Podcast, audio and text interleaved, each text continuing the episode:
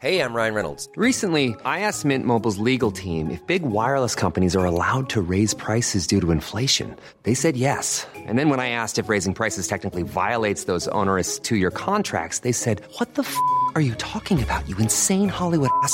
F- So to recap, we're cutting the price of Mint Unlimited from $30 a month to just $15 a month. Give it a try at mintmobile.com slash switch. $45 upfront for three months plus taxes and fees. Promo rate for new customers for limited time. Unlimited more than 40 gigabytes per month. Slows. Full terms at mintmobile.com. Alam nga namang maglalakad ako, eh may motor naman ako. Bakit ngayon ka pa nagpa-practice magmotor eh may bagyo?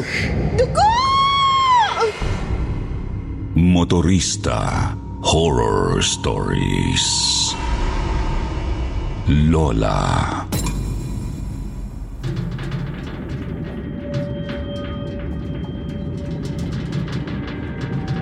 Ito ang katotohanang bumabasag sa mga hirayang nakatago sa ugat ng isipan. Ito ang lagusan papunta sa mundong wala pang nakakakita. Ito ang mundo ninyong kinasasabikang matuklasan. Sa mundong pilit mong tinatalikuran ang nakaraan, hinahabol ka pa rin ng alaalang pinagmulan ng lahat ng puot at galit na sadyang umihila sa iyo pabalik sa sinumpang nakaraan. Papunta sa kailalimang puno ng misteryo at hiwaga.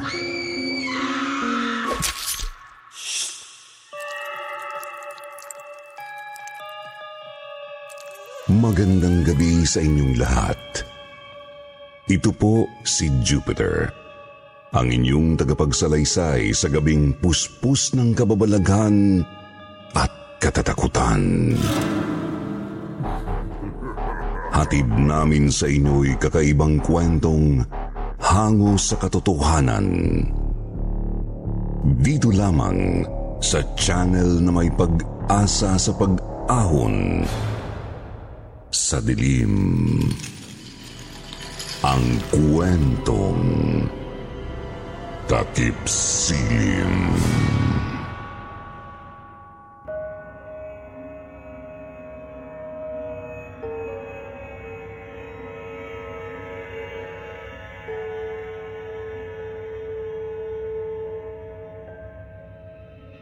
Good evening Sir Jupiter at good evening na rin sa lahat ng mga nakikinig ngayon sa YouTube channel na Kwentong Takip Silim. Lalo na sa mga tulad kong motorista dyan na napakahilig rumatsyada sa gabi. Ako po si Peter. Ipinangalan ako ng papa kong pastor kay San Pedro. Kaya Peter ang tawag nila sa akin sa bahay at sa school.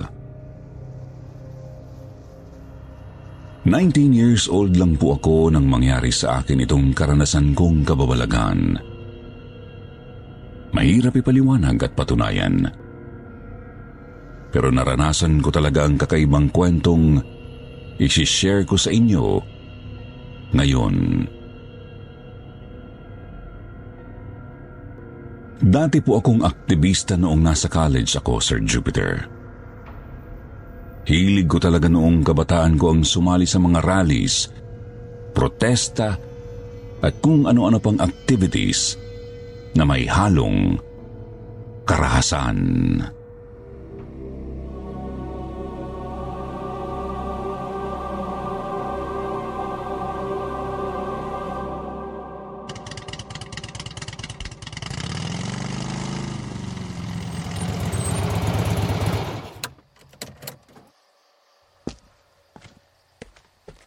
Peter, kailan ka pa natutong magmotor? Sa'yo ba anak yung motor na yan? Kaya mo bang imaneho yung ganyang kalaking motor? Safe ka ba dyan? Baka madisgrasya ka anak. Masyadong malaki ang motor na yan. Sino ba may-ari niyan? Pa, ma, kalma. Binili ko itong motor na to sa tropa ko. Second hand.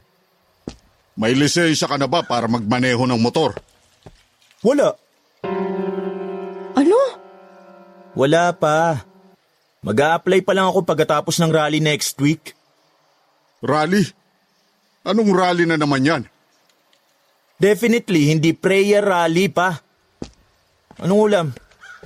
Nagugutom ako. Nagsahin ka na ba, ma? Kain na tayo. Pedro! Kinakausap pa kita. Huwag mo akong talikuran. Kahit naman anong usap ang gawin natin, wala rin magandang papupuntahan eh. Pa, kumain na lang tayo. Bastos ka talagang bata ka. Halika nga! Ano ba? Bitiwan niyo ako! Bastos! Ben, ang boses mo. Kaya kayo lagi nag-aaway ng anak Bastos mo. yung anak mo eh. Pinalaki natin sa tahimik at maayos na pamilya. Tapos lalaking tarantado, bastos, walang modo. At higit sa lahat, demonyo! Kung demonyo ang tawag sa taong walang sinasamba na Diyos, okay, sige. E di demonyo nga ako. Happy? Piloso po pa itong walang takot sa Diyos na animal na to. Halika nga nang makita mong hinahanap mo. Magsasaksakan ba tayo? Suntukan? Balian ng buto? Katayan? Mananalo ka ba pa? Peter, tama na. Eh itong ipokritong pastor na to eh. Buisit! Tinawag niyo na naman ako ng kung ano-ano nang dahil lang sa dala kong motor. Grabe talaga kayo, Papa. Imbis na suportahan niyo ako tulad ng ginagawa ni Lola dati, kung ano-anong tinatawag niyo sa akin, Hoy! Walang kinalaman ang pagiging pastor ko sa maling ugali mo! Palagi naman akong mali sa bahay na to eh. Si Lola Imelda lang naman ang naniniwala sa akin simula pagkabata. Pinapunta niyo pa sa US? Nakakawalang gana kayo. Makaalis na nga. Saan ka pupunta, Peter? Kung saan ako nababagay. Anak, saan ka pupunta? Sa impyerno!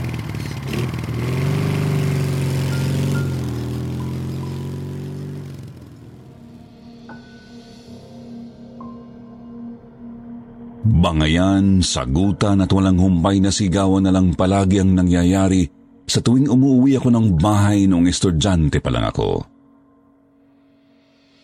May kabastusan talaga ako nung bata, Sir Jupiter. Hindi ako nagpapatalo sa Papa Ben ko. Iba rin kasi siya magsalita minsan.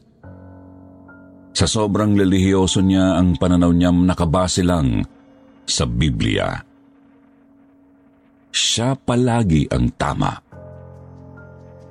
Kaya lalo akong tumakas sa bahay namin gamit ang motor na binili ko sa tropa ko. Umaakit ako noon sa Antipolo mula sa bahay namin sa Makati para lang magmotor sa madilim at delikadong daanan ng Antipolo. Pagdating ko sa overlooking site ng Antipolo, doon ko papupuntahin ang mga tropa ko at maglalasingan kami bago kami magkarera pa uwi gamit ang mga motor namin. Isang gabi, umuwi akong nakainom at galing sa birthday party ng barkada kong adik.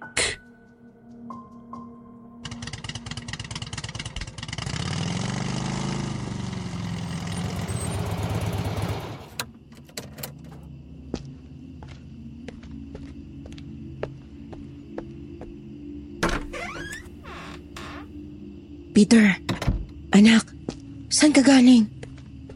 Diyan lang, ma. Si Tito Nestor mong nasa US. Tumawag. Hinahanap ka. Bakit daw? Gusto ka raw makausap ng lola mo. Si Lola Imelda? Oo, may sakit daw ang lola mo. Miss na miss ka na. Saan ka galing? Eto na naman po siya. Makaalis na nga. Kadarating mo lang, aalis ka na naman? nakita na naman kita eh. Ayoko nakikita yung pagmumukha mo pa. Amoy alak ka. Tapos nagmotor ka pa uwi. Alam nga namang maglalakad ako, eh may motor naman ako. Hangal! Ben, bakit mo? Masaya ka na, pa? Huwag kang mag-alala. Ito na ang huling gabi nating pagkikita.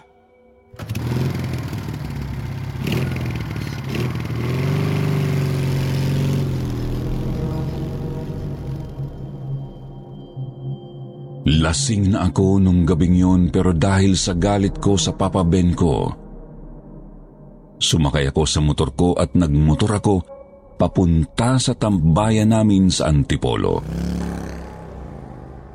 Sobrang sama ng loob ko. Hindi ko namalayan. Kaya pala lumalabo ang paningin ko ay dahil sa mga namuong luha na sa mga mata ko. Bumikit ako at pilit kong pinunasan ang mga luha ko. Doon ko lang napansin na nakalimutan ko pala ang helmet ko. Kinapa ko ang ulo ko nang biglang.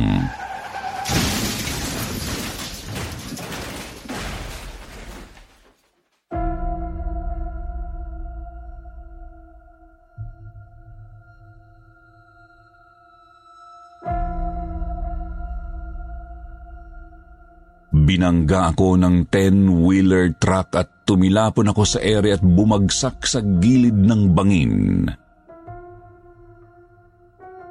Nablangko ang paningin ko. Biglang nagdilim ang paligid ko at wala na akong naramdaman. Matagal kong pinakiramdaman ang katawan ko pero wala talaga akong maramdaman kahit na isang kirot hanggang sa nakakita ako ng isang tuldok ng liwanag. Yes, Sir Jupiter. May kulay dilaw na gatuldok na kumikislap mula sa malayo.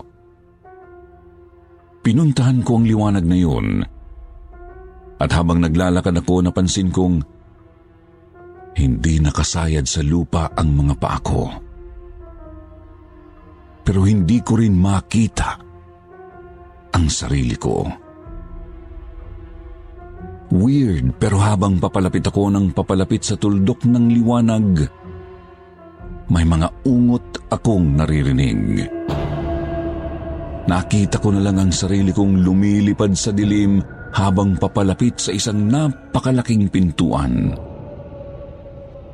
Yung tuldok ng liwanag pala na nakikita ko ay isang maliit na susian ng gahiganteng pintuan. Nang buksan ko ang pintuan,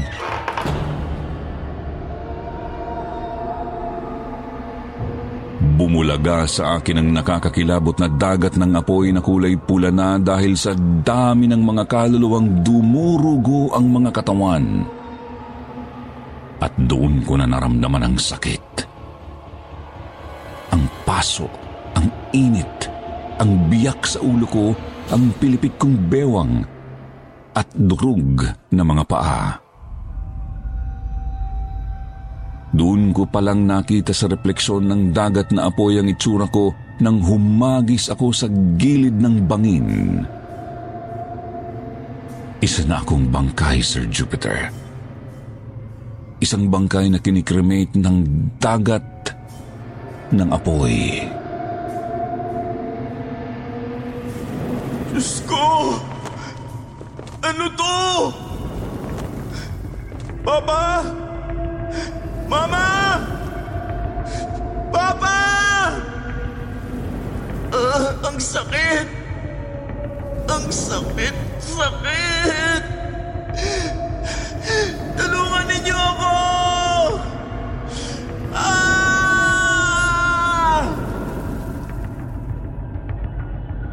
Pero habang sumisigaw ako, mas lalong lumalakas ang hagulgol at iyakan ng mga kapwa ko kaluluwang duguan.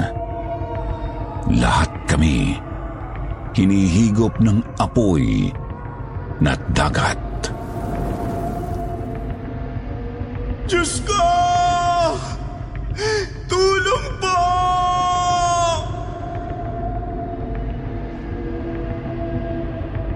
Mas lalo akong natakot nang maglipa na sa buong paligid ang mga malahiganteng nilalang na mukhang mga dragon. Malalaki sila at bumubuga ng apoy ang mga bunganga nilang katulad ng sa buwaya.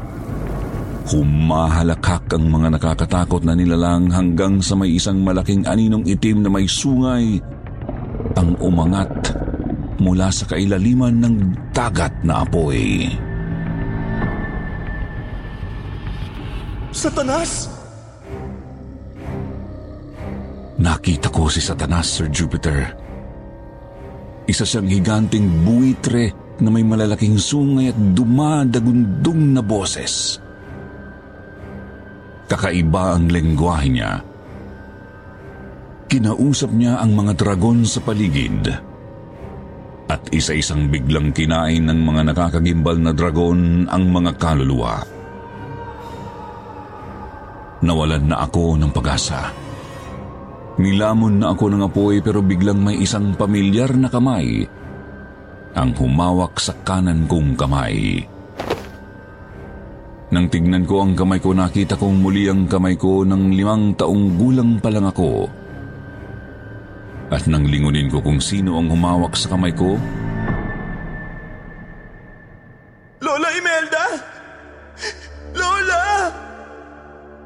Bakit hindi ka nakikinig sa amin?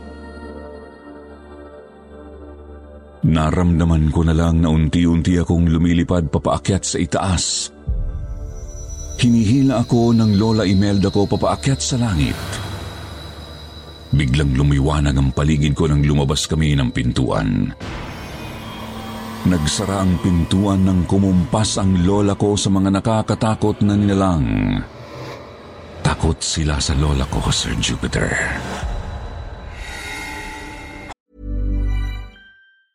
If you thought the only way to get a more defined jawline with natural looking results was through surgery, think again. Juvederm Volux XC is a non surgical injectable gel filler that improves moderate to severe loss of jawline definition and can help you achieve natural looking results with little downtime. Even better, this improved definition lasts up to one year with optimal treatment. No maintenance required. Improve jawline definition for a smooth, sculpted look with Juvederm Volux XC. For important safety information and to find a licensed specialist, visit juvederm.com. That's J U V E D E R M.com. Not for people with severe allergic reactions, allergies to lidocaine, or the proteins used in Juvederm. Common side effects include injection site redness, swelling, pain, tenderness, firmness, lumps, bumps, bruising, discoloration, or itching. There's a risk of unintentional injection into a blood vessel, which can cause vision abnormalities, blindness, stroke, temporary scabs, or scarring. Talk to a licensed specialist to find out if it's right for you. Hey, it's Ryan Reynolds, and I'm here with Keith, co star of my upcoming film, If, only in theaters, May 17th. Do you want to tell people the big news? All right, I'll do it. Sign up now and you'll get unlimited for $15 a month in six months of Paramount Plus Essential Plan on us. Mintmobile.com slash switch. Upfront payment of $45 equivalent to $15 per month. Unlimited over 40 gigabytes per month. Face lower speeds. Videos at 480p. Active Mint customers by 531.24 get six months of Paramount Plus Essential Plan. Auto renews after six months. Offer ends May 31st, 2024. Separate Paramount Plus registration required. Terms and conditions apply if rated PG. Alika, sumama ka sa akin. Hindi mo pa panahon. Bumalik ka sa atin. At magmula ngayon, Apo, magbagong buhay ka na. Lola, panaginip ba ang lahat ng ito? At ang iba'y inyong iligtas. Naagawin ninyo sa apoy. At ang iba'y inyong kahabagan na may takot na inyong kapuotan pati ng damit na nadungisan ng laman. Matapos sabihin ni Lola Imelda ang mga verses na yon mula sa Bible, biglang dumilat ang mga mata ko. Peter, anak, Gising ng anak ko! nurse, doc, dumilat ang anak ko. Gising na si Peter. Papa, nasan si Lola? Anak, bakit ka umiiyak? Lola, Lola Imelda, saan ka? Magkasama kami. Kanina pa. Nasaan ang lola? Kasama mo bang lola mo kanina? Opo, ma. Niligtas ako ni lola. Alam ko nandito lang siya. Anak, kumalma ka. Dala lang yan ang pagkakomatos mo ng limang araw. Limang araw akong koma? Oo, anak. Kung ganon, si Lola nga ang nagligtas sa akin. Siya ang dahilan kung bakit ako nakabalik dito. Imposible, Peter. Bakit?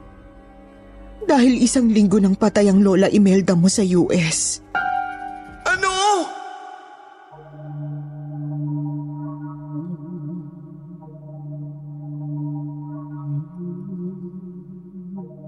Mahirap paniwalaan pero alam ko na ang Lola Imelda ko ang dahilan kung bakit ako nasagip sa apoy ng impyerno.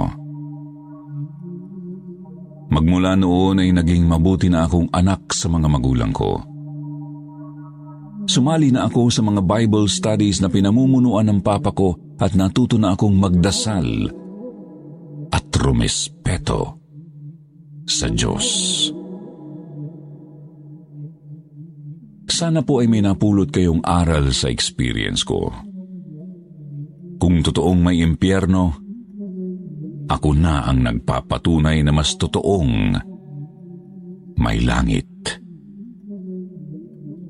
Kaya habang nabubuhay tayo, gumawa tayo ng mabuti sa ating kapwa at palagi tayong manalig kay Heso Kristo.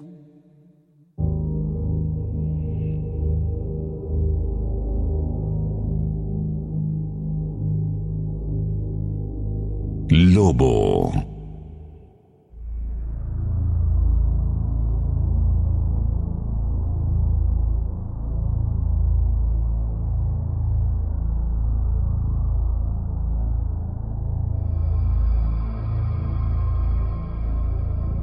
Isang mapagpalang gabi po, Sir Jupiter.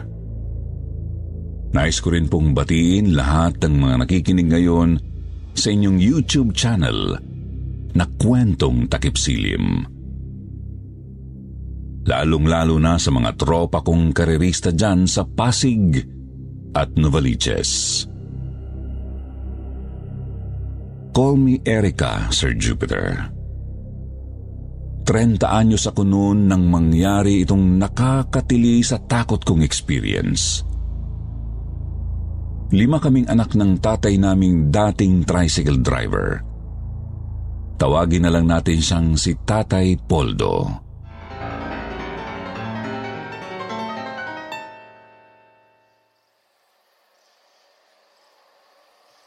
Oh, saan na naman napunta niyo, Tay? May patay sa mga titulino mo. Si Tito Lino na kapatid nung dati mong kainuman na si Mang David.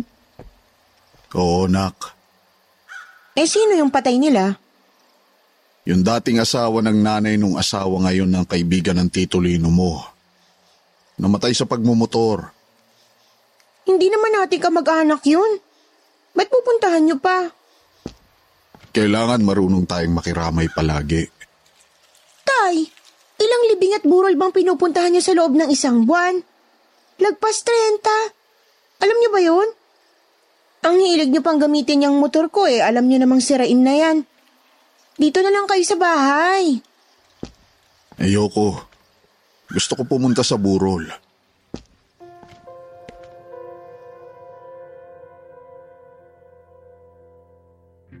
Lahat ng patay, pinupuntahan ng tatay Poldo ko. Mahilig siyang makipaglamay sa mga burol kahit na hindi na namin kamag-anak. Ganon kabait ang tatay ko.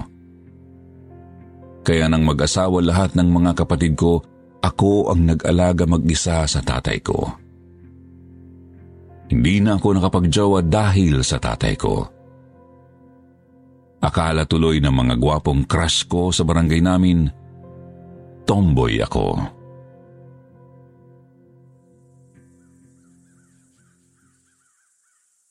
Erika!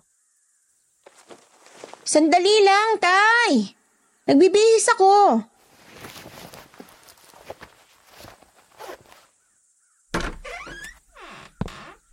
Bakit ganyan ang ayos mo? Saan ka pupunta? Sa ano? Saan? Sa sinihan. Anong gagawin mo sa sinihan? Manonood kami ng sini ni Troy. Sino si Troy? Karerista rin, tulad ko. Pumunta ka sa libing ng lolo Gimumo. Ha? Sino naman si Lolo Gimo? Tatay yun ang matali kong kaibigan nung grade 1 ako. Namatay sa bangungot, ngayon ang libing. Okay lang. Sige, gamitin nyo na yung motor ko. Susunduin naman ako ni Troy. Hindi ko kaya. Ha?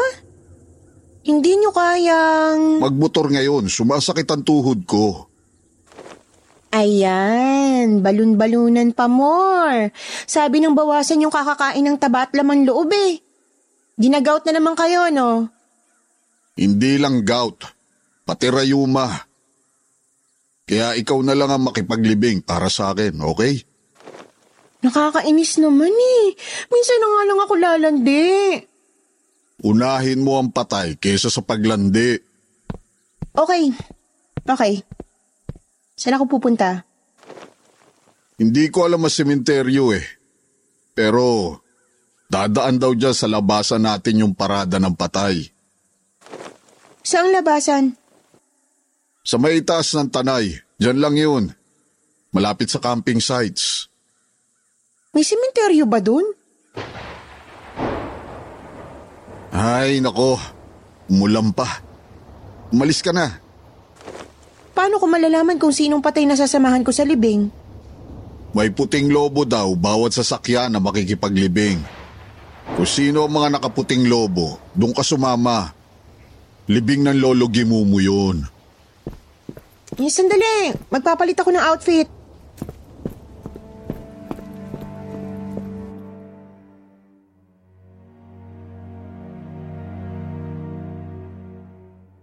At dito na naganap ang hindi ko inaasahan, Sir Jupiter. Paalis pa lang ng bahay, medyo may kaba na akong kakaiba.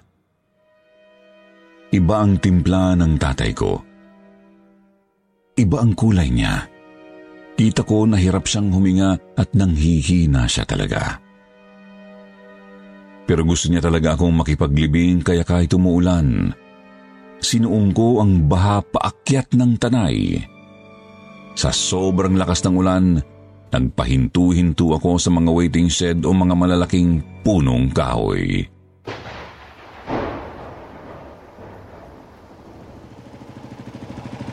Alas siya.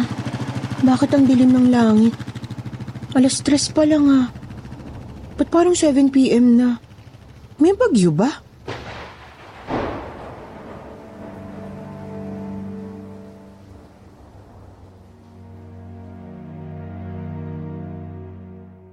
Maya-maya pa, itinumba ako at ang motor ko ng malakas na hangin.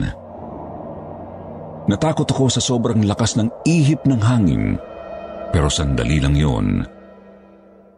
Lalong dumilim sa paligid ko habang nakatayo ako at nag-aambang ng parada ng patay.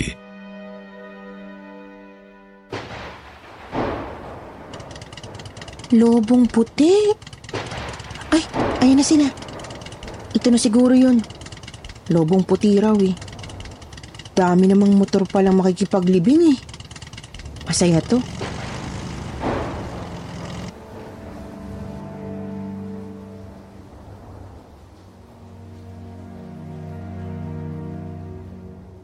Sumakay ako sa motor ko at humanap ako ng magandang tiyempo kung paano susunod sa pila ng parada.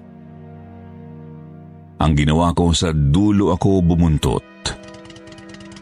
Mabagal ang andar ng mga sasakyan. Nakapila talaga ang mga motor. Hindi ko maaninag ang mga mukha ng mga nakikipaglibing dahil sa suot nilang tinted na helmet. Sumunod lang ako Halos hindi na umaandar ang motor ko sa bagal ng speed ko. Mahigit na isang oras kaming ganon. Maya-maya pa. Ay, ang lakas na ng ulan. Di na basta ulan lang to ah. May bagyo yata eh.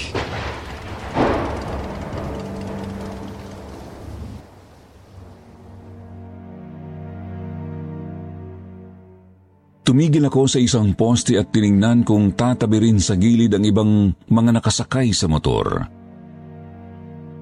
Maya-maya, kinabahan ako nang makita kong dumudugo yung likuran ng lalaking sinusundan ko kanina. As in gumagapang ang maraming dugo mula sa ulo niya pababa sa likuran niya. Bakat na bakat ang dugo dahil puti lahat ang suot namin.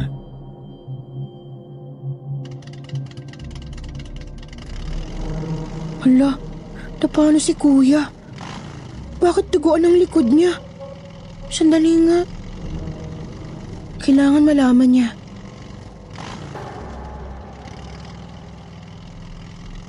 Sumakay ako sa motor ko at hinabol ko si kuya pero natigilan ako sa gitna ng ulan nang makita kong lahat ng nakasakay sa motor ay duguan na ang buong katawan. May nakita pa akong putol ang isang binti. Meron ding isang babae na umiiyak habang walang mga kamay. Napasigaw ako sa gitna ng kalsada. Dugo! Miss, okay ka lang? Kuya, MMDA ka ba? Y- yung, yung mga nakikipaglibing oh, may mga sugat sila. Kailangan mo muna tumabi sa gilid. Kanina pa kita sinusundan. Ang bagal mo magpaandar ng motor. Bakit ngayon ka pa nagpa-practice magmotor eh may bagyo? May lisensya ka ba? Practice? Hindi, nakikipaglibing ako sa kanila. Sinong sila? Si... Na... Nasaan na sila? Sino? Yung mga motorista na may lobong puti. Miss, walang lobong puti at lalong walang libing ngayon. Dahil may bagyo nga. Sira ba motor mo? Gusto mo ihatid kita sa inyo? Sa ka ba Ay, fucking tip. Kuyang MMDA. Ano yun? Bakit nanginginig ka? Naniniwala ka ba sa multo? Hindi.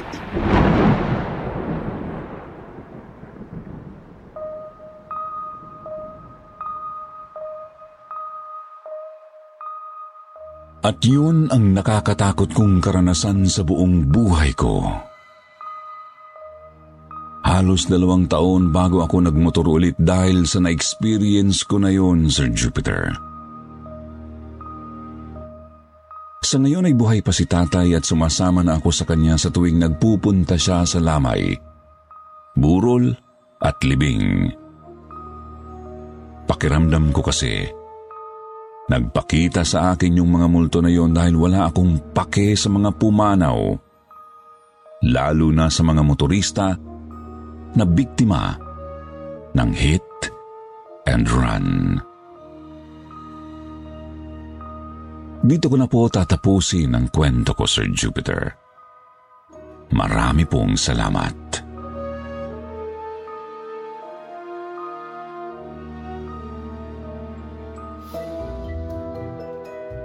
Siyempre hindi pwedeng wala tayong shoutout sa ating mga palagiang nakikinig sa kwentong takipsilim. Shoutout kay Irisha Zana, Elaine Salvador, Kai, Roy Tataro, Jasmine Michael Ella Lopez, Maki Villaro, shoutout din kay Carrieism, Marnel Antoinette Abutin, Lydia Lopez, at Jen Pakpako. Muli, maraming maraming salamat sa inyong palagyang pakikinig at pagtangkilik sa kwentong Takip Silim.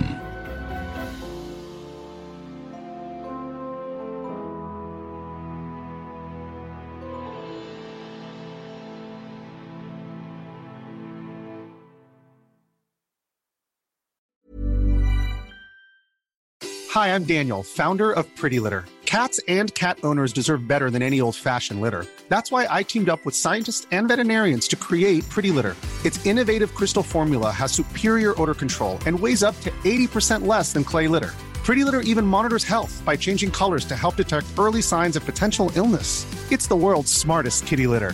Go to prettylitter.com and use code ACAST for 20% off your first order and a free cat toy. Terms and conditions apply. See site for details.